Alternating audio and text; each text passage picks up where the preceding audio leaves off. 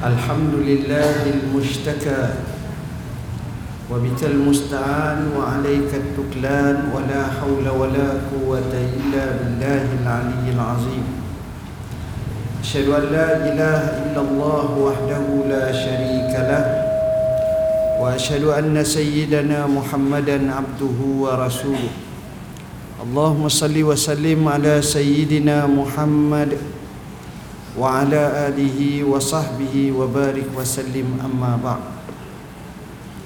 yang saya kasihi pengurusi majlis pengurusi surau barisan jawatan kuasanya ashabul fadilah tutu imam tutu guru para alim ulama orang-orang besar kawasan ini muslimin muslimat hadirin hadirat yang dirahmati Allah sekalian. Pertamanya marilah sama-sama kita rafakkan setinggi kesyukuran kita pada Allah. Kerana dengan izinnya kita dapat berhimpun pada malam yang mulia ini. Mudah-mudahan dia memberi manfaat kepada kita semua. Alhamdulillah Pada malam ni Kita merasa Teruja kerana melihat suasana Sifat kekampungan dan sifat santai. Biasanya ceramah dalam surau hari ini di dataran surau maka di situ tanda pentingnya hubungan sesama kita dan keakraban yang perlu dijaga lebih-lebih lagi apabila kita berada berhampiran rumah antara satu sama lain maka hak kejiranan hak persahabatan hak apa yang kita kata sesama manusia perlulah kita jaga dengan sebaik-baiknya. Saya mulakan dengan sebuah nasihat daripada Nabi sallallahu alaihi wasallam Nabi menyatakan mazala jibrilu yusini bil jari hatta zanantu annahu sayuwarrisu. Sentiasalah jibril mewasiatkan kepadaku kalau bertemu isu jiran sehingga aku menyangkakan jiran itu dapat mewariskan hartaku seolah-olah beri pentingnya masalah jiran jiran ini mempunyai hak yang banyak. Sama ada tiga hak dua hak atau satu hak. Jiran yang mempunyai tiga hak dia adalah jiran kita. Dia adalah saudara kita. Dia adalah seagama dengan kita jiran yang mempunyai dua hak. Dia adalah jiran kita dan dia adalah seagama dengan kita. Jiran yang mempunyai satu hak dia adalah jiran kita walaupun dia tidak seagama dengan kita. Maka bila kita baca sebuah hadis Rasulullah sallallahu alaihi wasallam yang masyhur antara lain menyebut من كان يؤمن بالله واليوم الآخر فليكرم جاره ومن كان يؤمن بالله واليوم الآخر فليكرم ضيفه ومن كان يؤمن بالله واليوم الآخر فليكن خيرا أو ليسمو أو كما قال Siapa yang beriman dengan Allah dan hari akhirat Maka hendaklah dia memuliakan jirannya Siapa yang beriman dengan Allah dan hari akhirat Maka hendaklah dia memuliakan tetamunya. Siapa yang beriman dengan Allah dan hari akhirat maka hendaklah dia bercakap yang baik atau dia diam. Nasihat ni tuan-tuan cukup santai dan cukup mudah tapi masalahnya nak praktis tu payah. Nak zahir dan nak jelmakan dalam hidup tu payah. Kerana apa?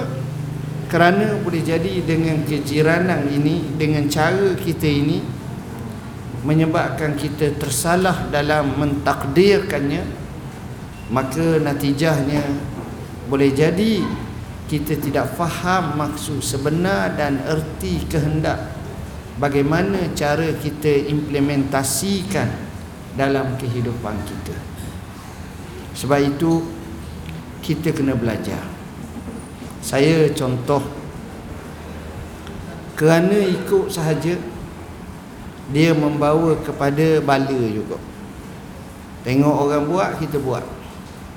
Ada masa kita tengok orang buat kita boleh buat. Ada masa kita tengok orang buat kita tak boleh buat maka mestilah ada ilmu pengetahuan. Cerita zaman dulu. Sebagai satu hiburan orang Arab. Kisah seorang lelaki mempunyai dua ekor hayawan peliharaannya. Seekor bernama kucing. Dan seekor lagi bernama beruang tapi tuang ni lebih sayang kepada kucing lebih pada beruang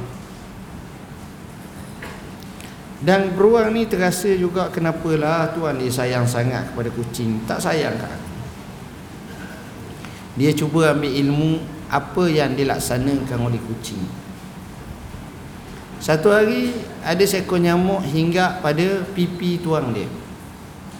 Maka kucing itu pun tebahlah sikit dan nampaklah nyamuk mati.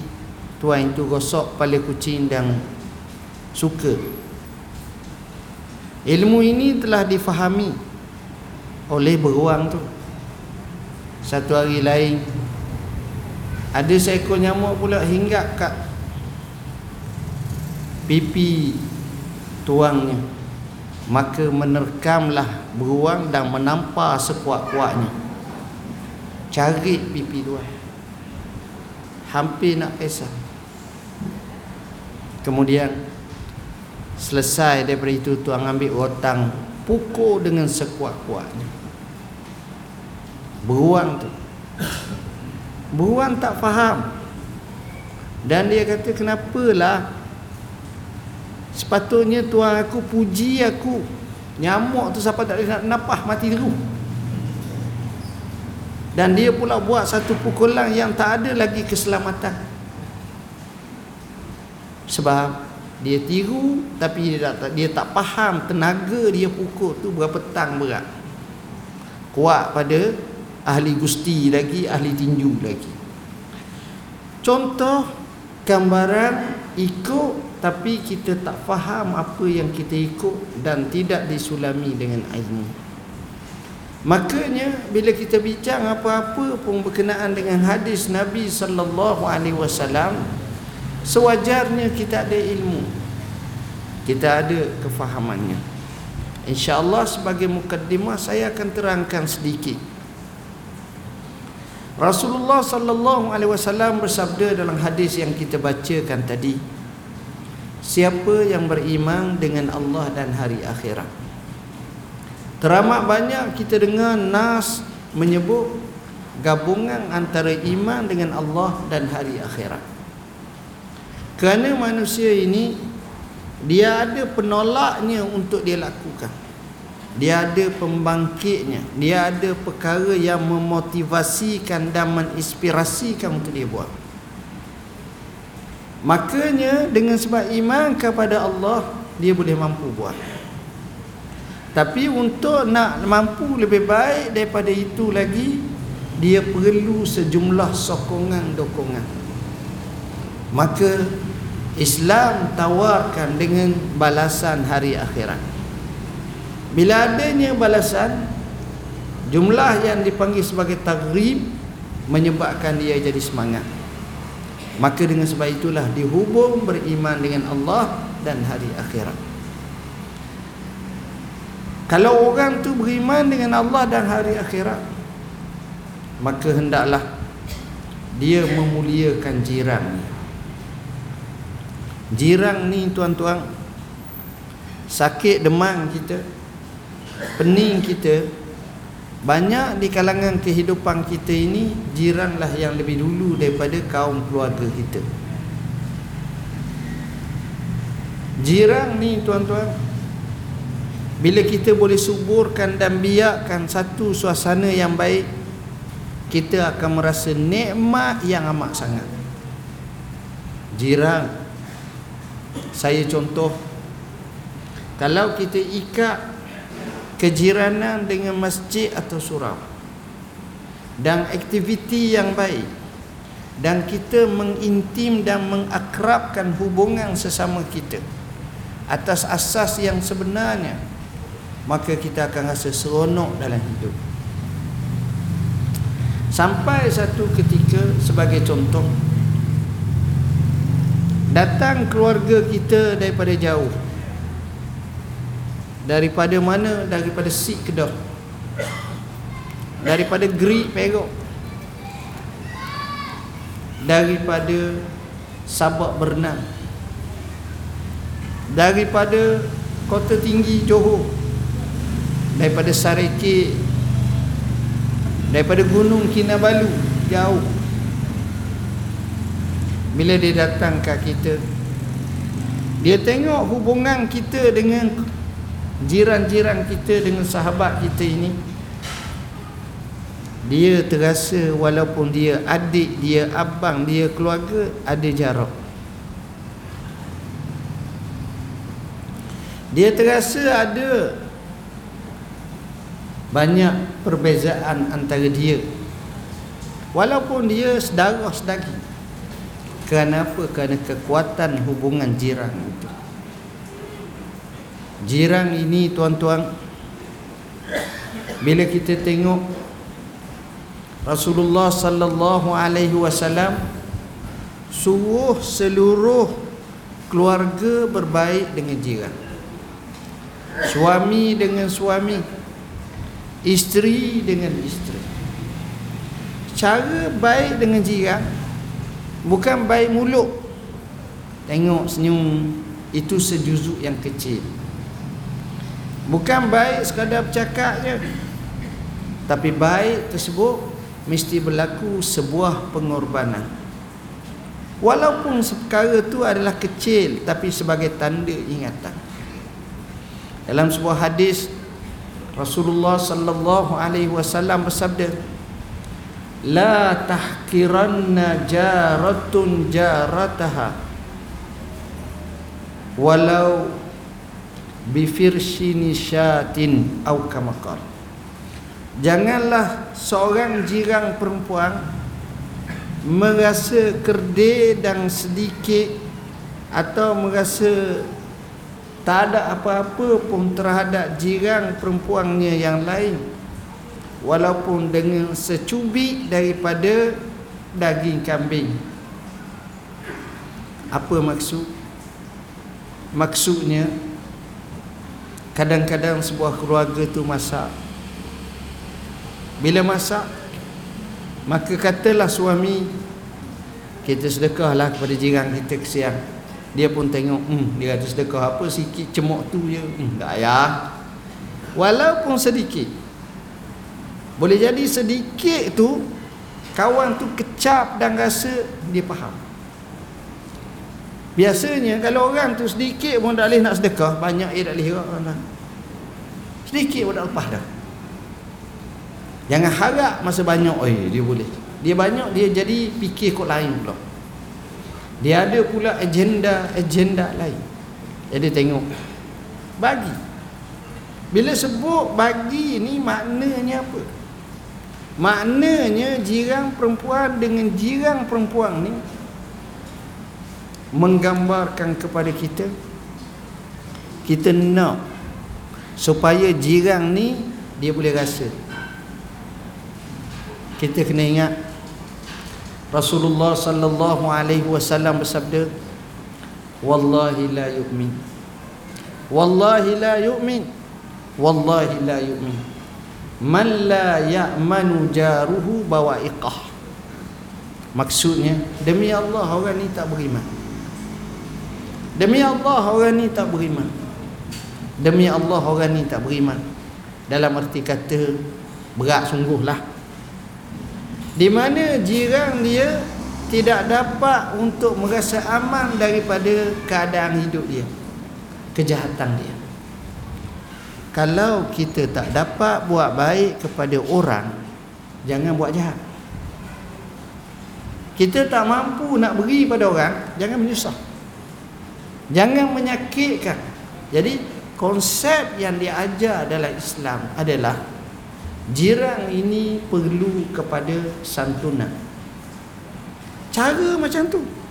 Masing-masing pakat bagi bila bagi tuan-tuan macam mana?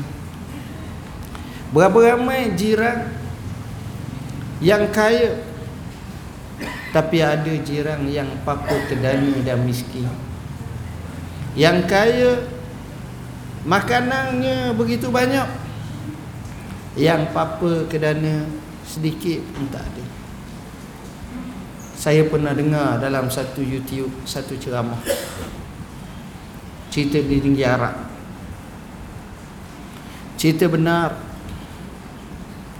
Cerita kisah seorang perempuan yang belajar di sekolah tinggi atau universiti. Setiap kali dia belajar masa masuk kelas dia akan masuk lewat pada orang lain. Dan bila dia keluar dia dia masuk tu dia akan bawa beg. Dia jalan bawa beg. Masuk kelas bawa beg. Patutnya masa rehat tak payah pakai beg ya. dia akan pakai beg. Dan dia akan masuk lewat. Sehinggalah dia panggil musyrifah atau murakibah yang tu ambil kedatangan ni Tengok dia selalu lewat. Kadang-kadang dia mohon maaf Dia nampak tergesa-gesa. Akhirnya mendatangkan rasa curiga Kepada wanita ini Ataupun pelajar Tengok pula bawa beg. Kawan ni kata buka. Kawan ni kata tak boleh Buka tak boleh, buka tak boleh Akhir sekali dibawa orang ni Pergi bertemu dengan guru kanan Ataupun guru besar. Kemudian dibuka. Rupa-rupanya dalam beg tu Penuh dengan cebisang-cebisang roti Yang orang makan tak habis. Dia kupur Dia letak dalam beg. Lalu ditanya kenapa ni katanya ayahnya uzur. Ayahnya uzur. Adik-beradiknya ramai. Tiada makanan untuk mereka.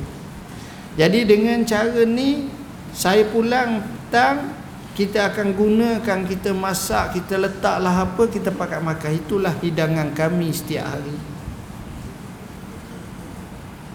Betapa banyaknya kita tengok orang-orang macam ni. Kesian tuan-tuan. Sahabat kami pernah cerita Yang NGO Di setengah tempat di Somalia Masa berlaku Kemarau dan juga Kepakiran yang amat teruk Mereka ni boleh hidup Kalau kita sumbang seringgit Artinya satu keluarga tu untuk hidup sebulan cukup 30 riyal. Kita 50 riyal sehari pun tak lepas kadang-kadang. Ini naif tuan-tuan. Jadi di situlah kita tak sedar jiran-jiran kita. Betapa sukarnya jiran ni kadang-kadang dia malu nak sebut. Sebab itu kita kena buat baik. Bukan sekadar kepada jiran Mana-mana pun Kena buat baik. Lebih-lebih lagi jiran Jadi konsep kejiranan ni penting. Berlaku pewasiatan Oleh Jibril Sebagaimana yang saya sebut Tapi inilah yang kadang-kadang kita alpukan Hidup Tak kala zaman Al-Aulamah Era globalisasi kesenangan sesebuah keluarga menyebabkan mereka lupa akan kesukaran dan kesusahan keluarga yang lain. Ada keluarga bertarung untuk cari sesuap nasi tapi ada keluarga yang amat-amat mewah. Dua keadaan yang amat-amat berbeza tuan-tuan. Sebab itulah masalah jiran kita kena jaga kita jangan bergaduh. Kita menharmonikan. Kita berbaik. Kita saling untuk menghormati antara satu sama lain. Kerana sebenarnya jiran ni besar sangat tuan-tuan. Besar pengorbanan. Dan kita nak kita jadi ejen perubah kepada jiran kita untuk ke arah baik. Untuk ke arah baik dan ini boleh dilaksanakan apabila kita walakkan kepada Allah Subhanahu wa taala. Caranya macam masjid surau. Dia menjadi center untuk mengakrabkan hubungan sesama kita. Jadi poin pertama adalah betapa peri pentingnya kita mengasihi, menghormati, memuliakan jiran. Keduanya Rasulullah sallallahu alaihi wasallam menyatakan siapa yang beriman dengan Allah dan hari akhirat maka hendaklah dia memuliakan tetamunya. Fal yukrim dhaifahu. Apa makna tetamu yang datang rumah kita? bukan daripada ahli rumah kita tetamu kalau ahli rumah letih lah kita nak layan tetamu tetamu kita tuan-tuan saya faham orang Melayu dia ada cara dia hormat tetamu ada buah baik-baik dia setiap bangsa dia ada kelebihan menghormati tetamu tapi antara bangsa yang terkemuka menghormati tetamu ialah bangsa Arab. Orang Arab ni tuan-tuan kalau jenis dia hormat tetamu letih kita. Tuan-tuan, jangan ada tetamu yang datang rumah kita dia tak rasa apa pun walaupun segelas air daripada rumah kita. Biar dia datang dalam keadaan dia senyum, dia keluar dia senyum. Tetamu. Kerana dikatakan tetamu datang dalam keadaan banyak dosa di rumah kita. Bila mana dia pulang, tak kala kita larak kita layan dengan sebaik, maka dengan dosa-dosa dia angku. Tetamu. Tetamu ini perlu dihormati perlu dikasihi. Jangan hina tetamu. Jangan tengking tetamu. Kita tak tahu keadaan kita. Kita tak tahu cerita yang pelik lagi ajaib dalam sejarah Islam. Seorang lelaki berkahwin dengan seorang perempuan. Menikah. Bila menikah sudah dah. Tetamu datang dan semua sekali dah masuklah waktu malam. Maka duduklah isteri dengan suaminya. Isteri ni bawa bekalan makanan depan suami. Ni malam pengantin baru. Bila siap akak makanan depan suami dia. Suami dia pun suka alang kepala Tengok pula isteri. Dan dalam keadaan yang dia boleh berdua-duaan Tiba-tiba Start baru nak makan Bunyi orang ketuk itu Ini kaca daun Lalu dia pun kata siapa? Dia suruh isteri dia tengok. Isteri dia pun tengok. Seorang lelaki berkata saya orang miskin. Saya perlu sesuap makanan. Dia pun rasa heba sedih maka isteri bagi tahu kat suami wahai suamiku Ada orang nak minta makanan. Menangis sedih. Entah macam mana suaminya backmu Dia pergi Dia marah orang tu. Bukan sekadar marah Dia halau. Bukan sekadar halau Dia tutup itu Kemudian Sudah dia tutup itu.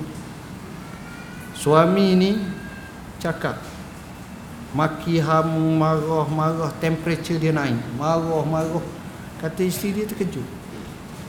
Perkara Barang je basic je Tapi duk marah. Tak keluar Akhirnya Rasa tak cukup marah ni Pergi semula kat pintu Bila pergi semula Buka pintu. Dia hambak lagi cari. Tuan-tuan Sejak keluar malam tu tak balik-balik pasu dah. Tak tahu cerita. Bertahun-tahun. Setengah kata hampir 15 tahun. Tak balik. Tak ada berita hidup ke mati ke tak tahu sehingga isteri ni dah lama minta pasah dah lah tak tahu. Hampir 15 tahun kemudian isterinya kahwin pula.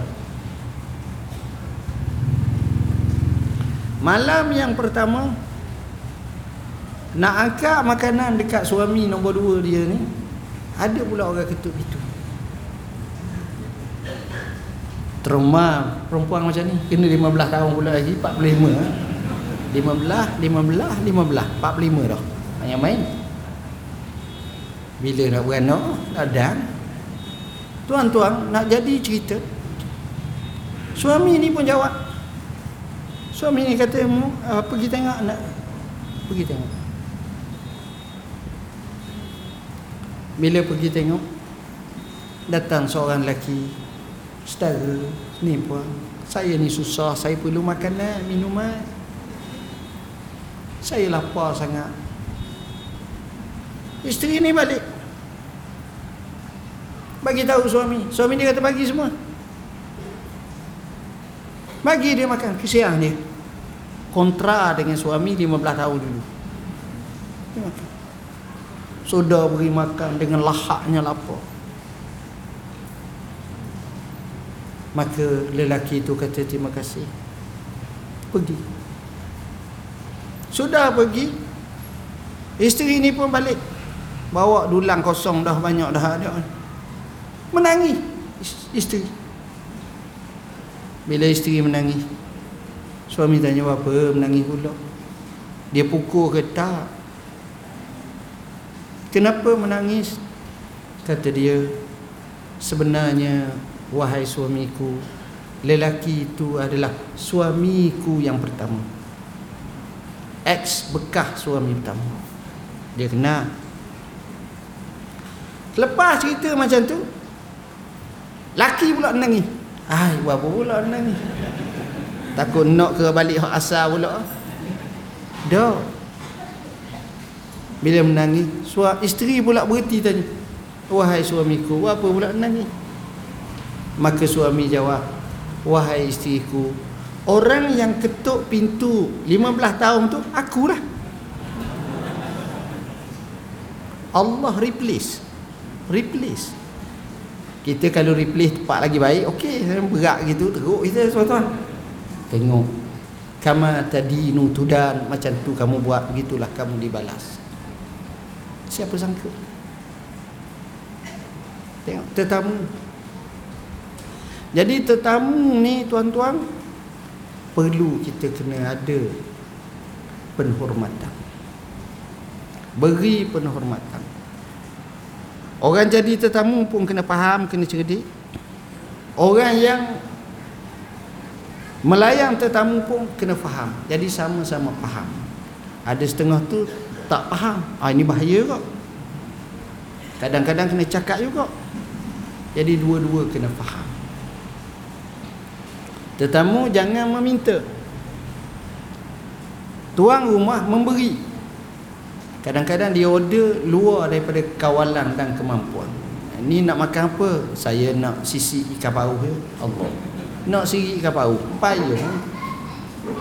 Order pula jenis mulut pula laser. Ayam Belanda. Kita ayam kapung je dengan ayam daging. Eh, nak pelik-pelik. Tak kesudah, kesusah nak pergi ke Belanda pun. Ambil ayam. Jadi orang benda mahal, orang benda pelik. Jangan. Kita tengok kedudukan tuan kalau kita jamu orang macam mana tuan-tuan kita jamu orang sedah je satu kali je akak nasi kamu makan eh? habis kalau Arab tuan-tuan dia ada lima pusingan mula kita siapa air segelas orang Kedua kopi. Kopi kecil tu sikit. Gahwah dia panggil. Sekali seorang. Ketiga syai. Syai itu makna teh. Keempat buah-buahan. Kelima nasi. Ada yang kambing seekor. Orang empat orang lah. Bukan ekor kambing, seekor kambing. Ha, ini malam ni kambing tak tahu sini ni. Ha. InsyaAllah tu macam ada jadi tak ada. Tuan-tuan, lepas pada tu dia ada lagi. Selepas makan kenyang ni ada lagi. Namanya kuih muih. Itu yang kena. Yang ketujuh dia bagi syai. Teh. Teh tu orang panggil untuk boleh balik lah. Tujuh. Kita tengok Sebab tu kalau pergi rumah orang agak pelik Kita janji lepas isyak Pukul 9 kita pergi Tengok kita datang Bini pun baru masuk La ilaha illallah Sebab dia punya bajet dia Biasanya orang duduk 3 jam setengah. Jadi kita boleh makan tu Lepas 2 jam tengok. Letih kita. Cuma dia berilah makanan lain dulu Makanan lain. Ha, Jadi kena tunggu. Kita tak boleh nak rekah-rekah. Sebab itu kita tengok budaya lah tempat keadaan. Ini pertama. Seorang ulama yang terkemuka namanya Qis rahimahullah. Qis ni tuan-tuan antara orang yang terbaik dan terdermawan zamannya. Ini generasi zaman tabi'in. Zaman anak-anak sahabat. Orang zaman dulu tuan-tuan dia duduk dalam masjid dia bincang dia tak macam kita kalau kita bincang siapa orang terkaya sekali kampung kita ni? Taman kita ni negeri kita negara kita di dunia di Asia kita sebutlah nama. Orang zaman dulu dia akan tanya siapa dia kalangan kita ni paling pemurah? Kan pelik. Maka ada tiga jawapan. Ada kata yang paling pemurah sekali Qis ni orang ni yang saya sebut tadi? Ada kata tidak? Yang paling pemurah namanya Muhammad bin Ja'far bin Abi Talib. Yang ketiga kata tak yang paling pemurah Arubah Al-Ausai ini semua pemurah. Masa tak sempat saya rengkah Kes ni Pemurah dia Orang pergi rumah dia tu Bila minta batuan Bini Orang gaji dia Terus dia ambil Duit kes bagi terus. Tanya kau tak bagi tahu kes Kes tidur? Jadi pakai serah siang. Ganggu kes tidur. Serah habis. Kalau kita lah orang gaji kita buat gitu kita jawab apa? Apa dah jual-jual lalu rumah ni? Tu banyak pahala je cara kita. Tapi itu pemurahnya kes bila dia sakit orang Madinah tak pergi ziarah dia bila tak pergi ziarah dia pun jadi pening tanya khadam dia kenapa Orang Madinah ni tak pergi ziarah aku ni. Maka khadam dia pergi sepi. Kenapa? Rupa-rupanya kerana kes ni baik kelajak bagi hutang banyak kat orang. Jadi orang malu nak datang, takut. Dia tanya bila mu nak bayar hutang tu. Jadi kes kata mu pergilah di tengah Madinah tu kau isytiharkan. Siapa yang ada hutang dengan kes ke halal. Sehingga semua pakat datang. Hak hutang banyak tu lah mula-mula datang sekali. Tuan-tuan tahu apa yang berlaku rumah dia tu patah belebah rumah dia tu ramai sangat orang datang. Tengok pemurah zaman dulu. Tengok dia punya hubungan dia dengan sahabat. Jadi bila orang tengok perangai dia baik sangat Orang tanya dia Orang kata kes Kami tengok kamu ni baik dan pemurah lah. Kami yakin tak ada lagi atas muka bumi ni Kat kita ni Orang lebih pemurah daripada kamu.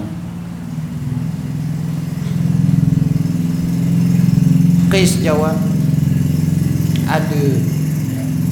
Ini azam dulu ke? Terus dulu Terus je. Okey. Terus-terus pun 2 jam lagi boleh? Boleh? Kalau boleh 2 jam maknanya 10 minit saja lagi. Okey Saya memang alert lah Bab-bab mengajar ni Waktu Biar kita mengajar Orang tak puas. Daripada mengajar Sampai tidur. Nak marah tak boleh? Mulut je nganga ha, Jangan. Kita kena pun kena faham.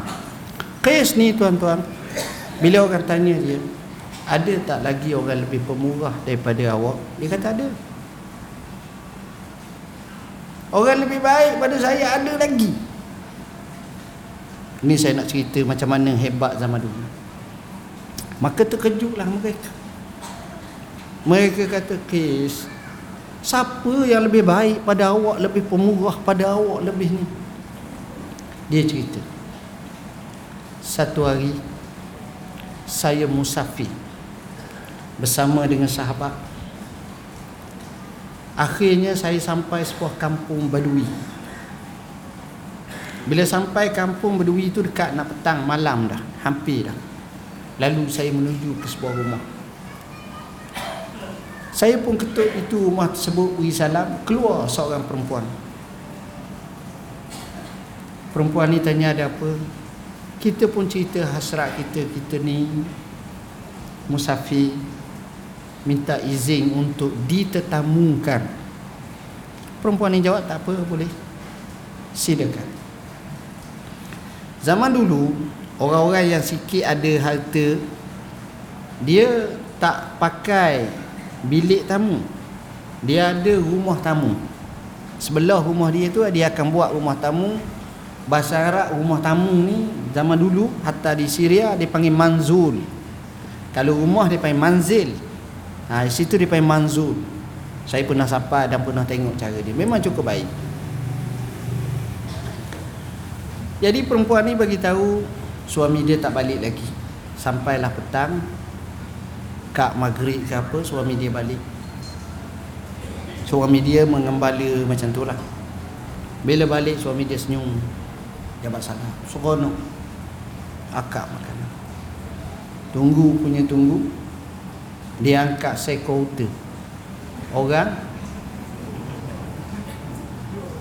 Dua orang. Ataupun mungkin lima orang lah katakan. Maknanya boleh bilang jari tu sekota Uta. Hak masak hak panah tu jamu. Kawan ni makan. Duduk lagi. Malam esok sekota lain pula Kawan ni tanya, kes tanya, uta malam macam mana? Dia kata, kami aib akak tetamu dengan makanan yang sama dua kali. Jadi, selepas tetamu makan, kami akan bagi seluruh penduduk kampung. Sekali dah ya. Itu sekali guh habis gitu ya. Malam ketiga, unta lain pula sembelih. Kata kes main unta ni berat itu. Akhirnya Qis ambil duit letak bawah batas. Waktu sudah siang hari dia pun pergi ketuk pintu beri salam ke rumah. Maka keluarlah wanita yang dia bertemu tu. Suami mana? Suami keluar dah kerja mengembala dan sebagainya inilah kami nak ucap terima kasih banyak atas pengorbanan yang besar yang diberi. Layanan yang baik terima kasih banyak. Jadi kami nak minta izin nak pergi nak keluar nak balik dah. Maka perempuan tu kata tak apalah terima kasih sama-sama. Habis kisah. Dua-dua ni pun balik. Beberapa orang sahabat ni balik jalan. Hala ke petang dah.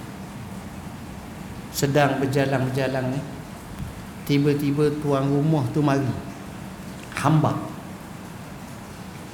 Dengan naik kuda dengan lajunya pergi kat mereka ni kat Qis ni dia kata apa?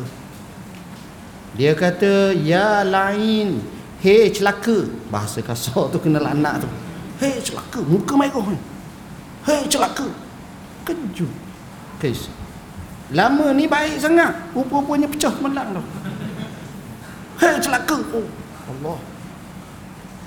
Dia ambil uncang hok kis bagi tu temu bila bersih rumah tu kamu dia baling kepada muka kis Pum, ambil kamu kalau kita baling juga kita akan jawab tak cukup syekh. Bila dia kata ambil ni kis kata kenapa? Dia kata kalau kamu tak ambil apa yang kamu bagi kepada kami ni kami bunuh kamu kenapa? Aib bagi kami bila kami jamu orang Kami minta. Kita dah. Tetamu kaya sikit mari Bagi kat anak kita ni duit. Jangan jangan jangan, jangan. Sudah tu. Berapa je bagi? Berapa je bagi?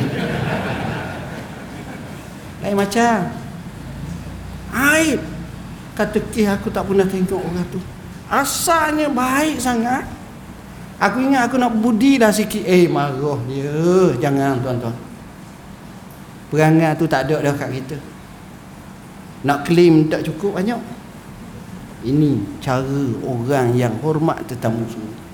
Cuma bahasa kasar tu nak royak sebagai satu kemarahan sangat. Dia tak buat kerja macam tu. Tengok tuan-tuan. Bila kita baca kisah macam ni, kita anggap sebagai cerita dongeng je lah mana jauh dalam kaum hidup kita. Jauh sangat kita nak menjadikannya seperti itu.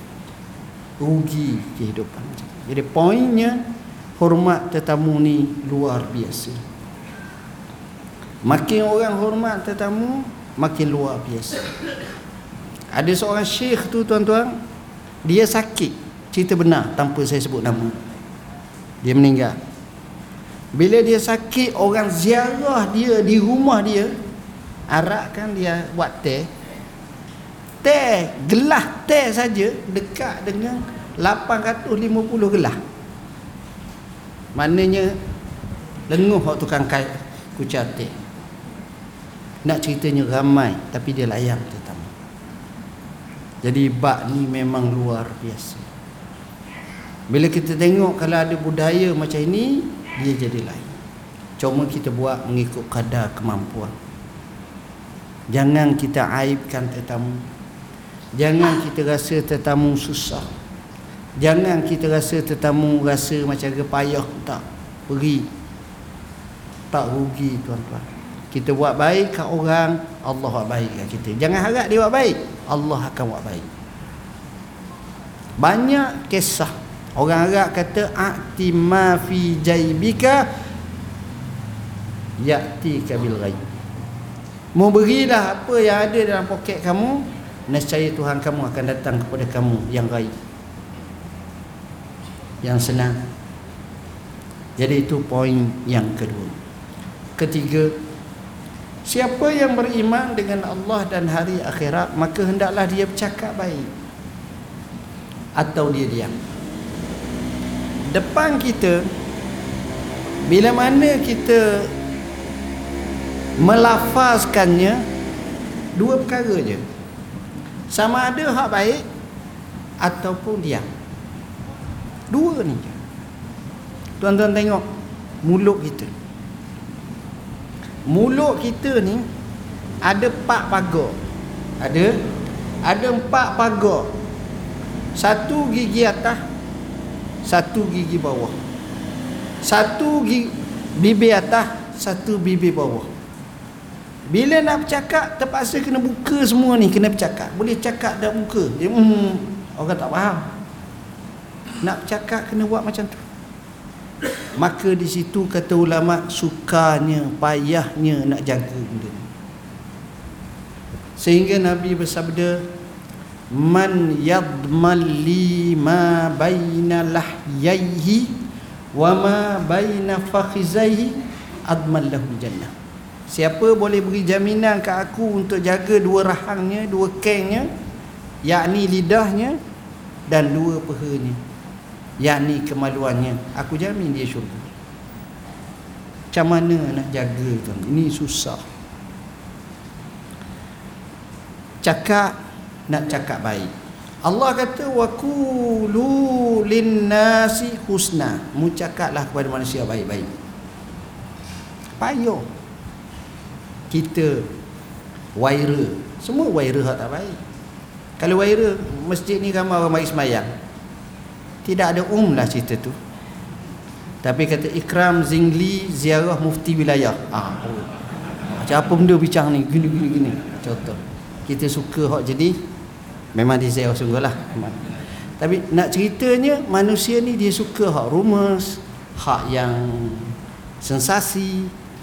Ha, sebab itu mereka kata bukanlah cerita kalau anjing gigit orang tapi cerita kalau orang gigit anjing. Jadi mau anjing kekoh anjing. Anjing pun lari. Oh. Jadi begitu tu. Jadi tuan-tuan cakap ni kena baik. Bila bercakap ni ah, ini payah. Belajarlah tuan-tuan. Cakap. Kadang-kadang kita guna bahasa kasar. Bahasa kasar.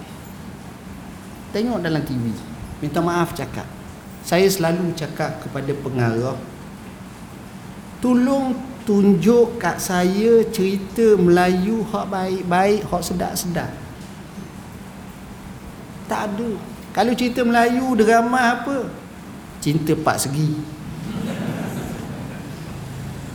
Arrogant. Menunjukkan kaya bongkar tikang kawan tertindas. Pakai jubah nak pergi ngorak anak dara orang nak pergi melakukan tak baik.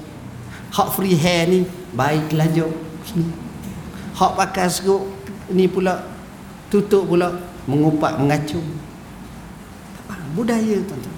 Guna bahasa Hebrew. Benda tuan-tuan.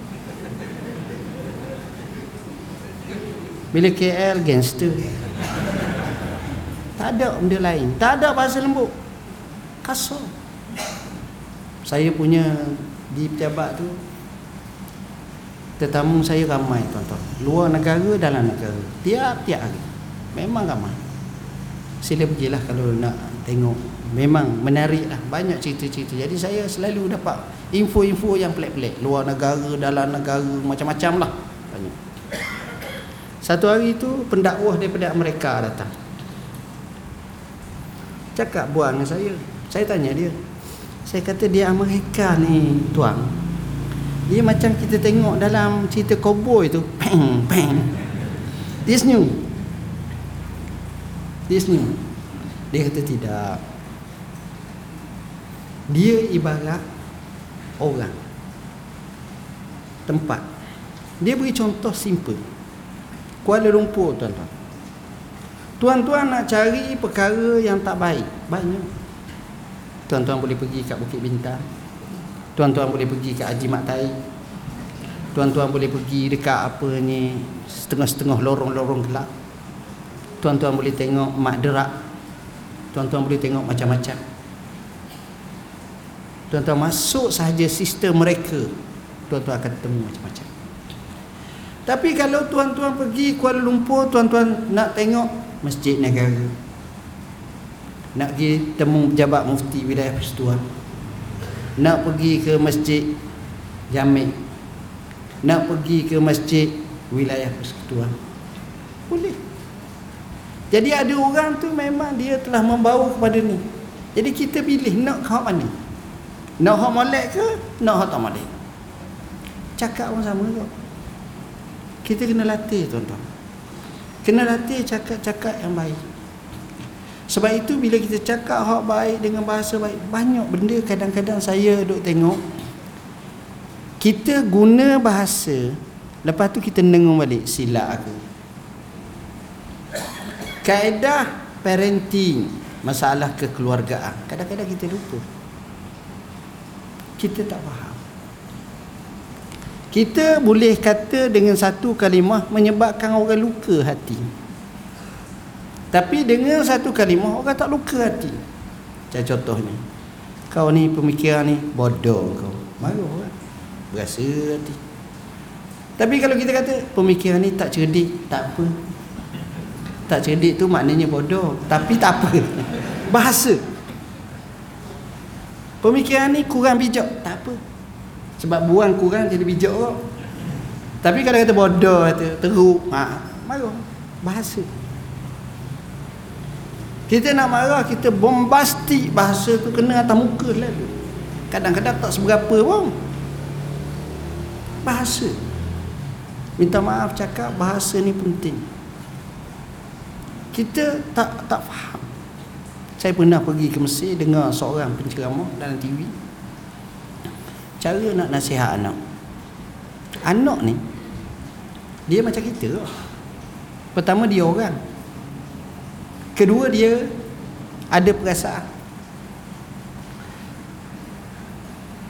Anak buat salah. Anak buat salah. Kita boleh menunjukkan rasa tidak selesa kita dan guna bahasa yang baik. Tak ada masalah. Tapi ada orang pilih bahasa maki. Letih. Letih. Dia tak rasa seronok. Tapi orang ni guna bahasa-bahasa yang ni, dia akan rasa seronok. Sebab itu bahasa ni seni tuan-tuan. Ada orang dengan sebab dia hidup, dia bercakap ni orang suka. Bila dia nasihat tu orang rasa, kena, kena je. Okey. Tapi ada orang tu, buka je mulut. Meki, kling. Bila nak berhenti? Aku tak tahan sungguh. Tengok Kita nak pilih macam mana? Kita nak bahasa macam mana Syekh? Bahasa yang baik ni Bahasa yang cukup hebat. Kita boleh Tingkat Bahasa ni. Kalau kita tengok Rasulullah SAW Bahasanya cukup baik. Quran bahasanya cukup baik. Saya ambil satu bahasa je lah. Ni kasar kita cakap bersetubuh contoh suami isteri setubuh dalam sebuah Quran tu ataupun dalam hadis tak ada sebut kamu jimuk isteri kamu. Aduh kita tengok dalam bahasa Quran nikah. Dia guna kalimah nikah sebahagian makna setubuh. Dia guna kalimah fal'ana bashiruhunna maka hendaklah kamu mubasyarah. Mana setubuh tu? Mubasyarah ni asalnya kulit tepuh dengan kulit. Itu bahasa. Kadang-kadang kita tengok dalam Quran dia kata aula mastumun nisa ataupun kamu lamastum setuh. Setengah ulama menafsirkan jama'tum kamu setubuh dengannya. Tengok dia tak guna. Nabi sebut iza atta ahadukum ahlahu bila kamu datang mendatang keluarganya ahlinya. Mana tubuh tu? Tapi dia tak guna bahasa. Dah iyalah kita tak ada benda dah nak faham. Kadang-kadang guna istilah sangat siapa orang tu tak faham susah juga. Ha, dia tak faham. Tapi sekurang-kurangnya kita faham nilai bahasa tu. Dia guna bahasa tu. Dalam Quran kemaluan lelaki kemaluan perempuan dia guna bahasa furujahun faraj wallazina hum li furujihim hafiz mereka itu daripada kemaluan mereka. Dia guna kalimah furuj faraj. Dia guna bahasa-bahasa yang indah dalam Quran. Kisah Maryam cerita aku tak pernah disentuh oleh lelaki. Kan lain bahasa. Guna bahasa tinggi. Ya, bahasa ni penting sebab tu di rumah cuba guna bahasa yang baik sebab bahasa ni bila kita guna nampak peradaban kita dan nampak ketinggian kita, keilmuan kita, keluhuran kita, kepribadian kita, kita tengok. Itu bahasa. Penting. Belajarlah bahasa. Orang kata tak penting, penting. Bahasa digunakan. Sebab itu bila Nabi sabda setiap patahan Nabi boleh dimaknakan, diertikan dengan ertian yang cukup hebat. Sebab itu dalam Quran bila dinaskan kita boleh faham kenapa perletakan bahasa tu sini tak guna bahasa lain. Ada munasabahnya. Kita kaji kita kata ya Allah itulah hebatnya. Dia bahasa.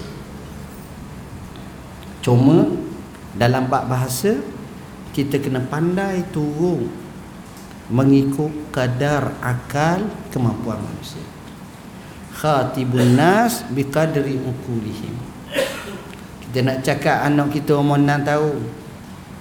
Kita tak bolehlah nak cakap dalam bahasa baku. Budak baru cakap bahasa pelak lagi tak boleh. Wahai anakku istishhad adakah kamu mahu makan nasi pada hari ini Allah susah lah Budak kecil umur baru 6 tahun. Tapi tanya, adik ak nak makan, nak akan, akan akan bahasa. Tapi tetap lembut. Sebab kita turun bahasa. Sebab itu kalau orang tu marah kat orang dia kata tak reti bahasa. Kalau bahasa tak reti berat. Orang ni berat sungguh dia tak reti bahasa. Itu kasar tu. Jadi bahasa ni penting. Marah pun ada bahasa ni. Kasarnya ada. Saya tengok surat antara Salahuddin Al-Ayyubi dengan Richard Hati Singh Raja Inggeris dia kata kepada Salahuddin dengan satu bahasa yang mengingatkan keadilan umat kamu kena ikut. Salahuddin balas kamu kena ingat kerahmatan Isa mu kena ikut. Sebab mu orang Kristian mu duk kata Isa. Duk menjadikan Isa sebagai itu tengok cara. Hebat bahasa tuan jadi sebab itulah kalau tak boleh dia diam diam kadang-kadang baik itulah yang dapat saya sampaikan hadis yang saya syarahkan itu Tuan-tuan boleh baca dalam buku kami Al-Kafi ni. Buku ni kita hadis 40. Saya syarahkannya hampir 20 tahun tuan-tuan. 20 tahun. Baru siap. Sebab tulis hari berehat 10 tahun. Buat pula akhirnya siap juga alhamdulillah. Begitu juga kalau kita tengok mencintai Rasulullah SAW kita juga kena tengok saya baru balik daripada Mesir isu Palestin isu Baitul Maqdis. insya-Allah kita akan bahaskan panjang lebar.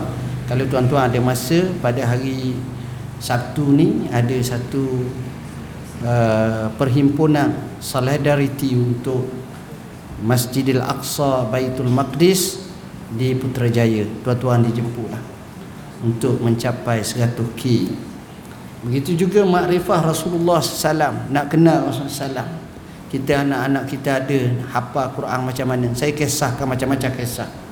Untuk penuntut ilmu Sama juga. Kita sebut macam mana Cara muzakarah Cara seumpamanya. Dan buku terbaru kita Matla' Badrain Buku ni tuan-tuan Merupakan buku Yang dicetak oleh pejabat mufti Hampir 15 tahun. 12 tahun dulu sudah ada. Jadi bila saya tengok saya kata kena baiki balik kena buat kena tahqiq alhamdulillah baru akhir tahun lepas siap dah buku ni. Dan sesuai untuk buat pengajaran di sini. Jadi penting bagi kita mencari menadah ilmu, mengkaji dan inilah sifat yang sebaiknya tuan-tuan. Sekadar itulah mohon maaf bahasa yang saya guna tidak sesuai dengan khalayak sini. Bismillahirrahmanirrahim. Allahumma fakirna fid din al-mutawi. Allahumma ja'alna min alladzina istamaka tabuna sana. Wa sallallahu Muhammadin wa ala alihi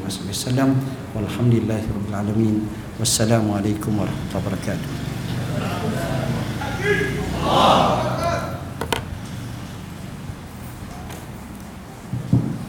Terima kasih